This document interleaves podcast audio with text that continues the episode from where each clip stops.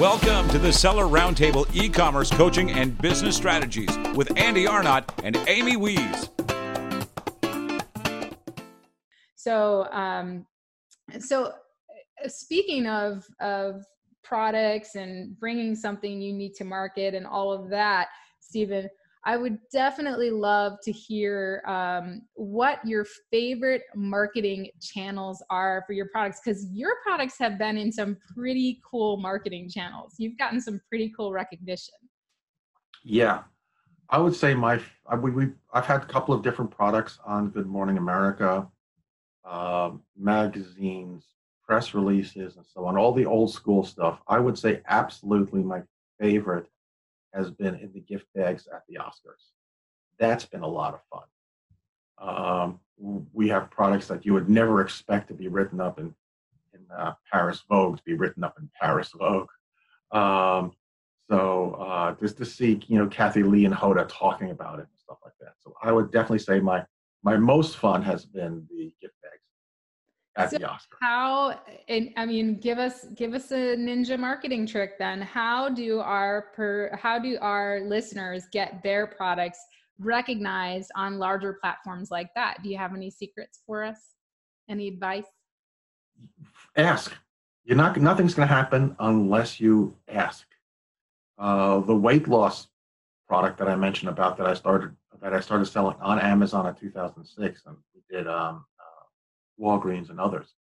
Uh, I sent it out to bloggers. I just sent samples out to bloggers, and this was before influencers were even a word. Uh, Lisa Lillien uh, loved it. She wrote about it. She gave it away for her, uh, her, her readers and so on.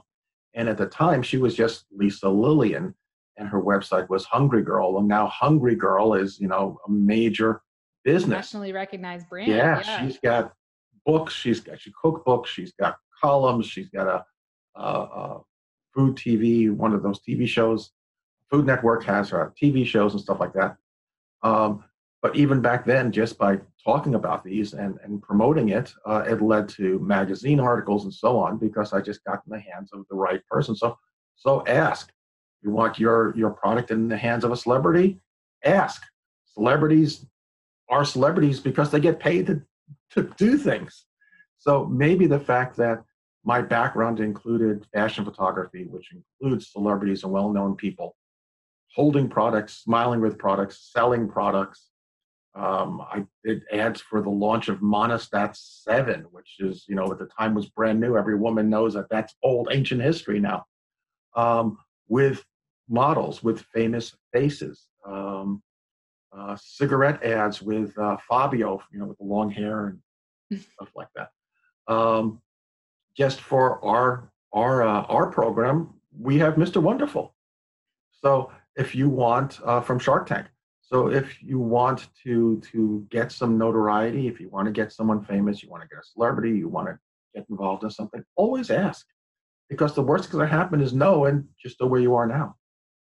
Yeah, I was blown away. Uh, you kind of took this approach uh, with the Canton Fair experience I mean, Annie, you wouldn't believe it. Stephen just went out to the top podcasts out there. He went out, he just started contacting everyone. He was just like, yeah, let's let's talk to it. And he would tell me, oh, I contacted this person and this person. And I was thinking, oh my gosh, there's no way they're gonna want to talk to like little old us. But I learned from Stephen that if you don't ask, and a lot of them did want to talk to us, and a lot of them did uh, you know, and some of them even got involved in our program. And it was so cool to see, like, oh, wow, really, all you have to do is ask. So uh, that's definitely grown some confidence in me um, eh, because I'm one of those kind of more shy people that's like, I don't, I don't know if they'd ever want to you know talk to me about something but uh, but that's been a really cool thing to learn from stephen in business so uh, those of you out there who want to get some extra recognition for your products, go for it. Get out there, ask the question, contact, you know, get some news releases going. Uh, get out there and just, you know, ask the question. Google, Google, how do I get my product, you know, shown in in uh, you know on on a major network, that kind of stuff. And there's a ton of great information out there. Yeah, Exactly, and and uh, to that point, Amy, it was kind of like when I went to go see Neil Patel. I, the part of the reason I went there in person is because it's really easy for somebody to be like, "Nah," you know, over email. But if you're sit, standing there in front of them and you say, "Hey, do you want to be on my podcast?" It's a lot harder for them to say no um so that that was you know and and as Stephen said if you don't ask don't expect I mean, you're nobody's ever going to come to you and unless you're the super famous one nobody's coming to you. It's going to be the other way around. It's going to be you having to go to them for the ask. And a lot of people who have made it are totally willing and wanting to to pay it forward. So um Absolutely. definitely go out and ask. Here's here's a negotiation trick to that end. Um it's it is it's a lot easier for people to say no to than yes because yes is you're committing to something. So when you're asking somebody to do something don't ask them a question that you want them to say yes to. Ask them a question that you want them to say no to because that's a lot easier. You know so you know if i was going to say you know uh, andy you know would it be absolutely crazy for me to ask you to wear a dress and sing happy birthday to me? Uh, no. Not, no i'm not going to do that well, actually, maybe I don't know. Maybe, maybe it depends. It depends how but, many how many uh, IPAs you buy me first. There we go. See, so now we're actually starting a negotiation here. There we go. More seriously, it's you know Dan Harris. You know, would it be impossible for to, to get you onto uh, to, to meet with our entrepreneurs and talk about protecting your your IP and shining? no, not impossible. Let me see if I can squeeze it in, and and he did, and he does you know, in between the BBC and Forbes and NPR and, you know, Fox News. So uh, if you ask someone in, in phrasing it like that, you know, would it be impossible to do this? Would this be, would you be crazy to do this? Um, Stephen, are you reaching out via email or LinkedIn or, or how are you contacting these people? I'm terrible at LinkedIn. Uh, I had someone convince me to up, they upgrade my LinkedIn for the first time in years. Uh, in my case, it's uh, it's usually email. Sometimes it's a phone call, or sometimes if somebody knows somebody, I can get them introduced. Gotcha. Well, and you do live in Seattle now, right, Stephen? So there's uh, some good names there and some good connections to be had. And uh, I know a lot of times you you have these really cool. Uh, you should tell people about these offices. You're in this club right where you can like basically go to an office. He always has these cool backgrounds um, wherever he can go to all these offices in different cities around the country that are part of this club. And uh, stephen i'll let you tell it but he always has these cool it, rooms he can it, is it like regus or WeWork or something like that? Uh, so it's like Regus or, or Rework or Galvanize or so on, where those are, you know, um, uh, hoteling spaces, working spaces, and so on. Uh, but those places are more geared towards small businesses that have three or five, 12 or 15 employees because they've got, you know, the water cooler and the coffee bar and the place to bring your lunch and break room and stuff like that. Um, so since my partner and I basically work out of our homes or a different place, the place that I work out of is uh, part of the ClubCorp uh, community. So uh, most major cities in the U.S. and some around the world will have a ClubCorp private club. In my case, it's at the top floor of the tallest building in Seattle. And um, not only do I get to work there, they also have a great restaurant there and drinks and so on. Uh, but it's also got hoteling space, space for me to set up my computer, offices, meetings, and so on. Uh, and it's less expensive than Galvanize and WeWork and such because they don't have to provide the break room and the coffee and the receptionist and so on. Um, and also, in my case, it makes it easier to have meeting with investors and uh, people that come to town and so on. So the atmosphere is, is perfect for that. Yeah, and you've met fact, some really cool a, people in those. Oh yeah, oh yeah. It's like um, a lot, a lot of, of angels, a lot of VCs go there and stuff like that. Um, uh, founders of different companies and so on. I was sitting there having lunch with uh, with my attorney, and he he introduces me to the founder of Dropbox and so on. And it's like these guys are really really cool. So, Stephen, let's talk about um, how do you scale your business? Yeah, it's a good question. You you and you tipped me off beforehand saying you're going to ask that question, and it's interesting because um, I don't scale saying, okay, I've reached this point, now I'm going to go to that point. I start right off at the beginning, knowing where I want my end game to be. So rather than thinking about it as scaling, I think about it as being milestones. Uh, so if you're starting off with a new product, Amazon is a great place just to get proof of concept. People are actually going to buy it. But Amazon's not perfect for every product. Um, a product that, um, you know, carpet on your floor. That's a, Amazon's a, a, terrible place to buy carpet for your floor. You want someone to come into your house, you want to feel the carpet, you want to see what it looks like. Uh, but for more, most products, Amazon's a great place to start, but then move on from there. Uh, the big money is in retailers. So, how do you get it into retailers? You scale by starting to talk to your local retailers. Are they interested in this? Would they buy it? What would they pay for it? How would they display it? And so on, and listen to them. From that, you can move on to the same. If, if you can sell it to the local gift store down the street or in the hospital or the, the first floor of the, the, uh, uh, the local hotel, then you can sell it to other gift stores across the US. So the next step is then expanding it. You already have a product that the local gift store wants, the local electronics store wants, or the local vape shop wants. Um, you can expand it across the US to all other stores that are like that. Uh, once you have a lot of rooftops and you've got a lot of, of, of money coming in, uh, you start just taking the individual sales and making them into processes. So your processes now are fulfillment, your processes now are large scale sales, and you can bring that out to, to large big box stores, small chains, big box stores, and so on. Uh, so I always start off knowing where where do I want to be at that end game with those big box stores? What are the stores I want to be on? What do their shelves look like? What are their customers like? What are the price points that people expect? And then I bring it down backwards to each one of those steps and I use them as milestones. I love that. You're having a plan from the beginning. You know what your total addressable market is. You know what part of that market you want to be able to reach. And you've developed a plan to scale all the way to your percentage of your total addressable market. So uh, I love that. when it um, comes to uh, using other people's money, when it comes to having investors and so on, uh, it's a lot easier to sell the vision if you have the complete vision there. But the steps in scaling, they're still the exact same steps. Right. That's really great advice. I love that. So, uh, I mean, speaking of of that, um, what what advice would you give uh, our listeners, the listeners that are just getting started or those that are working hard to build their businesses even further in e-commerce? Um, similar to what we said earlier, you're different. Believe in yourself. Make your brand you. What makes you unique? Use that to make your brand unique, your product unique. Because the more unique your product is, the more people are going to come looking just for you. Love it.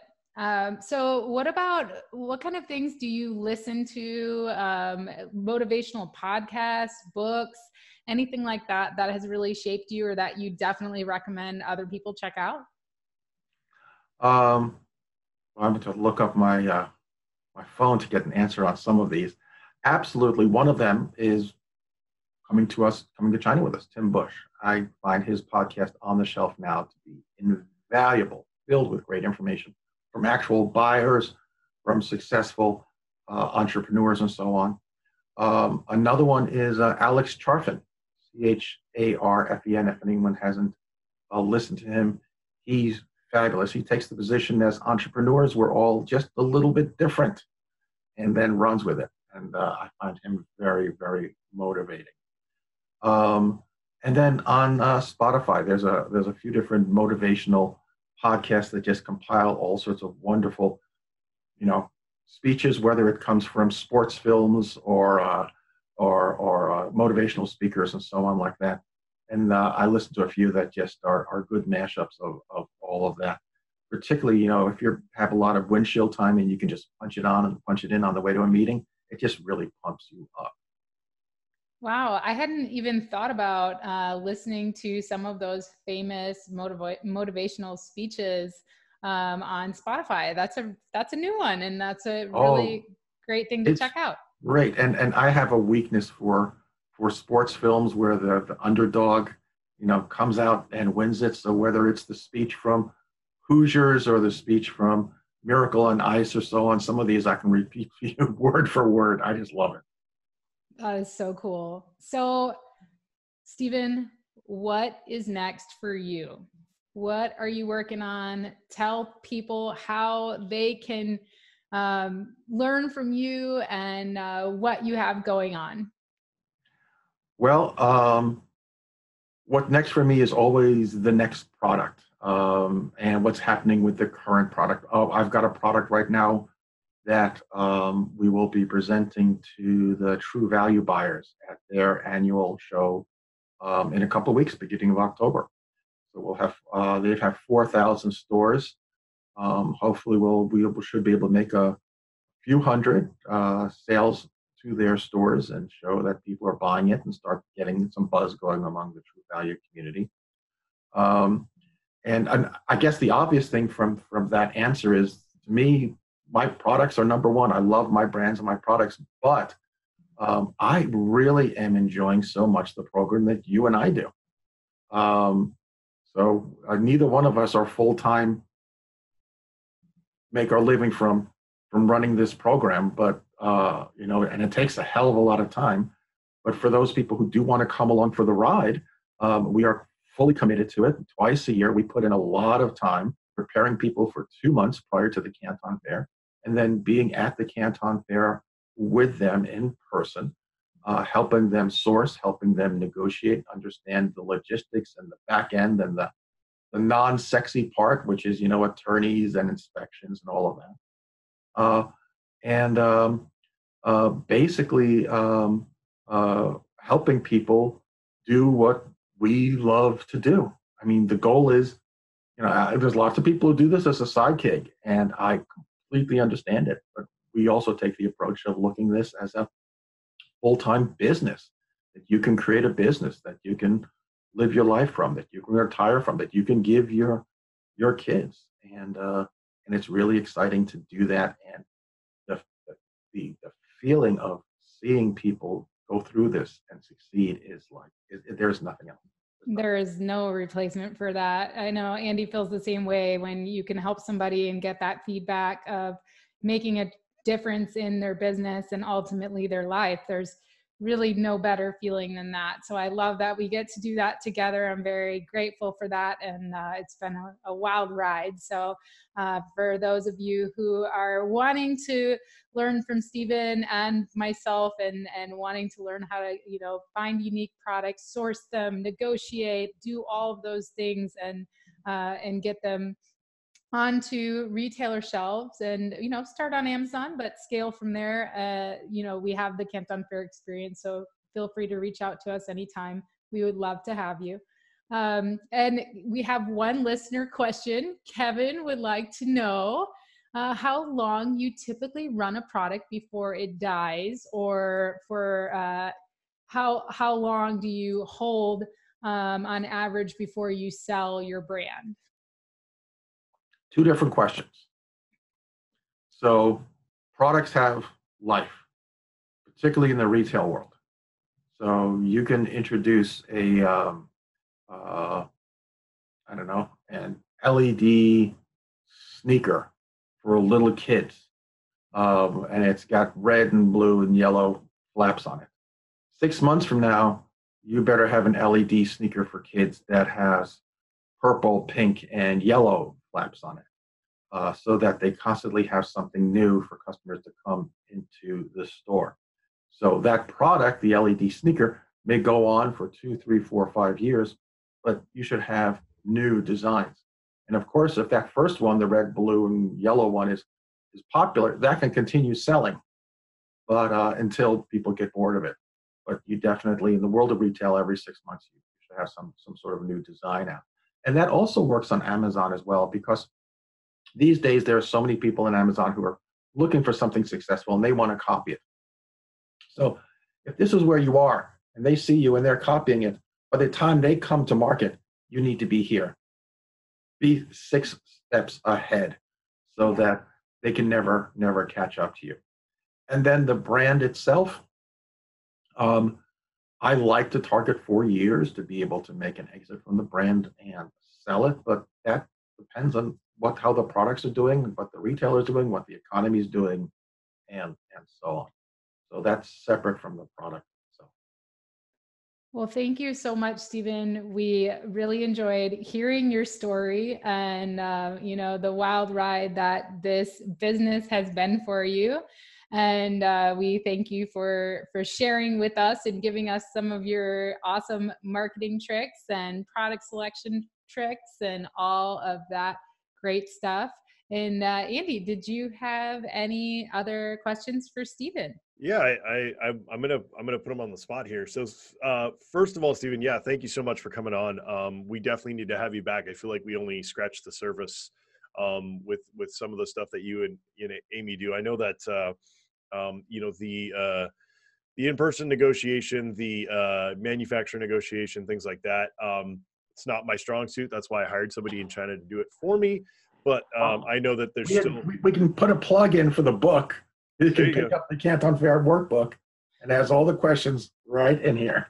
there you go. All right, perfect. Um, on on that note, just give me uh, you know, say I'm uh, emailing uh, or you know WeChatting or whatever with a Chinese manufacturer. Um, two, a couple of things. Uh, one, how how do I know? Uh, how can I tell uh, fairly quickly? number one, that they're a manufacturer, um, and number two, how I can get the best deal from them. Okay, so the first one, are they a manufacturer or are they a trading company? I'm going to take a step backwards on that and just point out that sometimes the trading company is who you want to be dealing with. Uh, particularly if you're new, you can learn a lot from a trading company. I, the first time I did textiles, I learned so much from my trading company, and they usually have someone on staff who speaks better English. Uh, however, they are a middleman and they are looking to to make money, so your prices are going to be a little bit higher. And if you're in a particularly price sensitive market, you want to try dealing with the factory. Uh, so then the question is, how do you tell the difference? And that's like the old, you know, the, the, the riddles. How do you tell if somebody's lying or not if they say they're telling you the truth? Um, good trading companies will tell you they are a trading company. Good factories will tell you they are a factory. Bad trading companies will also say they are a factory. Um, there are some real practical ways of finding out. One is doing an audit. If you have a uh, inspection company that you trust, they can go and literally audit and make sure that they are a factory, as well as making sure they have, you know, ISO 9001 certifications and so on. Um, another is if you have a trusted sourcing agent, they can visit the factory and do the same thing. And of course, it's very simple for you yourself to go visit the factory. It's not certainly from the US, it's not expensive. And lastly, if you can't do any of those, here's a trick that might work. Um, when you're talking to your the factory rep, um, talk to them on WeChat. It is the most ubiquitous communication platform in China. It also has the ability to do live video. So ask them while you're talking to them, middle of the night, our time, daytime, their time, to walk through the factory and show you the factory on their live video. And oh, man, that, that's so that's so basic, but honestly, I I would have never thought of that, Stephen. That is an excellent pro tip. Thank you for yeah, that. Yeah, that that that helps a lot. And then there was another question there, which I. Uh, it's just uh, price negotiation. I know that at one point, um, um, Amy had said, and I think it was in, in a uh, question in her group or something, uh, that you had said that you know if you if you lead on that you're a wholesaler, that sometimes you'll you'll get uh, you know get some some extra money off the top. Yeah. So there are different tiers of, uh, of what factories do work with. Um, the, the, lowest tier, the broadest here is uh, is the wholesaler. The wholesaler is the person that sells to retailers and distributors and so on. So the wholesaler is selling that product at the lowest price because everyone else has to build up on top of it. That also means the wholesaler has the tightest price constraints. Above it is someone who's selling in their store or a distributor who's selling to stores. So they have less price constraints. And frankly, Amazon sellers have a reputation of being at the top of that. They're the people selling directly to consumers with the smallest amount of margin, sometimes losing money, and, and uh, suppliers in China know that they can charge Amazon sellers the highest amount. So, um, you know, I encouraged earlier for you to go out, talk to your local gift store, your local electronic store, whoever you're selling to. Um, when you do that, you are now becoming a wholesaler. So you might as well own it. Tell them, yes, I am a wholesaler. A uh, couple of, of caveats in there. If you are presenting yourself as a wholesaler, you sell to retailers and so on, you're not going to turn around and tell, ask the factory to print your FNSKU on the box, and you're not going to ask them to do DDP to an Amazon uh, uh, warehouse. If you're going to do DDP, and that's a whole nother discussion for another day, um, then have your freight forwarder do it. Don't tell your factory you're doing DDP. And if you're going to be doing a FNSKU label, then have a prep center do it after it leaves uh, the factory, um, or even when it gets to the states or so on, because you're immediately going to establish yourself as someone who is deceptive to them, and you don't want to do that. Uh, if you do have the ability to sell to retailers, do it. Be a, be a wholesaler. Certainly in the discussions, own that because that's going to let them know that you're most serious about your prices.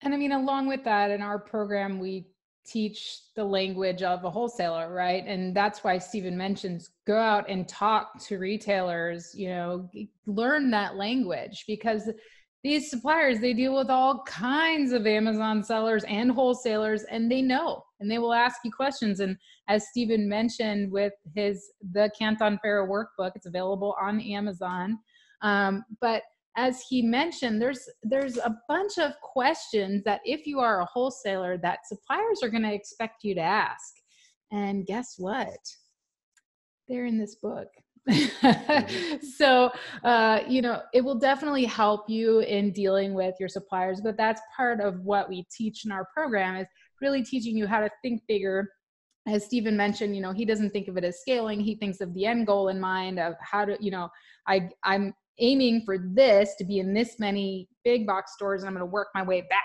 right?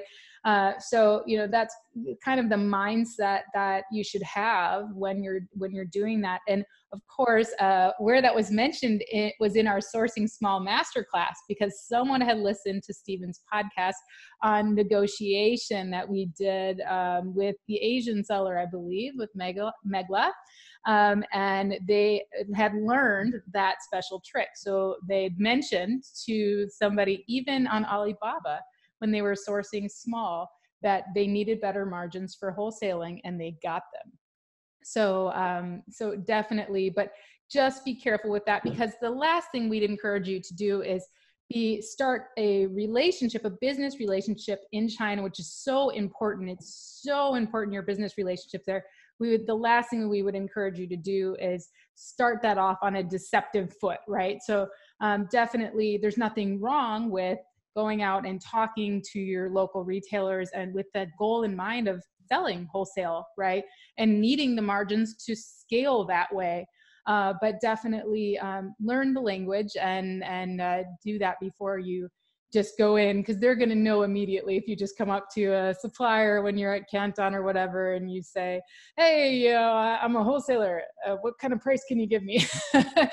so, you know, ed- educate yourself on that. Check out Stephen's workbook and um, kind of learn the the questions that you need to ask and go back and listen to that uh, negotiation webinar because you'll learn a ton about that subject. Can I can I give one more hint to getting a better price? Yeah, please. And that is. Um, uh, going back to deception and so on, I know that some people um, will talk to a supplier and say, well, I'm just a, a purchasing manager for a really big corporation and uh, my boss needs me to get a better price or so on like that. Um, that's really not the way to negotiate in, in China. The culture in China, like it is in Japan, is that kings negotiate with kings.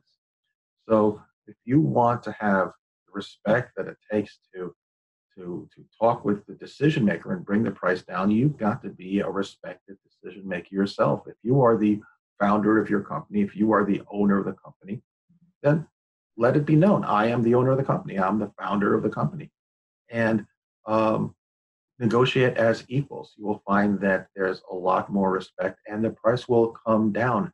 If you are a low level person, then the owner is going to say, well, Jen, just talk to that low level person.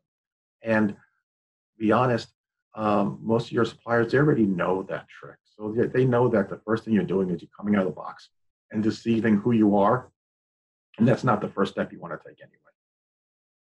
That's a great, great tip, Stephen. Thanks so much.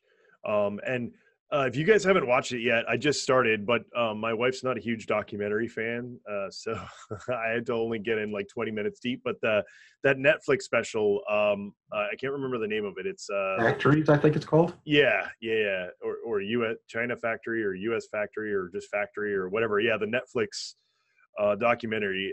I'm only like 20 or 25 minutes in, but it's super super interesting just to see the difference in culture and uh, and the, the way we work compared to the way that they work and, and all kinds of uh, interesting insights. So if you guys get a chance to check that out, that's super interesting. Stephen, thank you so much once again for, for being here. You gave some awesome tips. Um, as people know, though, we're going to stop the recording and we're going to do some extra innings. Um, Stephen, you're welcome to uh, stay with us if you'd like or bow out. That's up to you. Uh, we always like to tease that so that people join us live because we, this is where we get all the great Q and A and the kind of the extra juicy stuff uh, that that doesn't get published to the podcast or YouTube or any of that stuff. So, um, as usual, people, thank you so much uh, for joining us live. Everyone, you know who you are. You guys are here all the time. Thank you so much. We really, really appreciate it. Um, if you guys can hit the subscribe button, uh, rate, review, we really, really appreciate all of that. You guys have been super supportive. We've been getting some great feedback. Um, you know, every time we read that, it, it really makes us happy to know that we're helping you guys out. So thank you so much for that. Um, we're still doing super well, um, you know, in regards to other uh, FBA podcasts, which Amy and I are very humbled by. Um, you know, it shows that you guys are, are enjoying what, what, what we're uh, what we're throwing out there. So uh, once again, give us uh, suggestions on any guests or any um, gaps in, uh, in in what we're uh, information we're giving you guys. We'd love to hear back from you on, on what you'd like to get more of, um, and we will try our best to to give that to you. Um, and uh, yeah, we'll we'll see you again next time Tuesday live. If you want to join us live Tuesday 1 p.m. Pacific time, and uh, you can go to uh, sellerseo.com forward slash SRT, and it'll redirect you to get to the sign up for the live. Thank you again, everyone. We'll see you next time. Thank you. Thank you for the invites. Thanks everyone who came out. Thanks for tuning in. Join us every Tuesday at 1 p.m. Pacific Standard Time for live Q&A and bonus content after the recording at sellerroundtable.com. Sponsored by the ultimate software tool for Amazon sales and growth, sellerseo.com and amazingathome.com.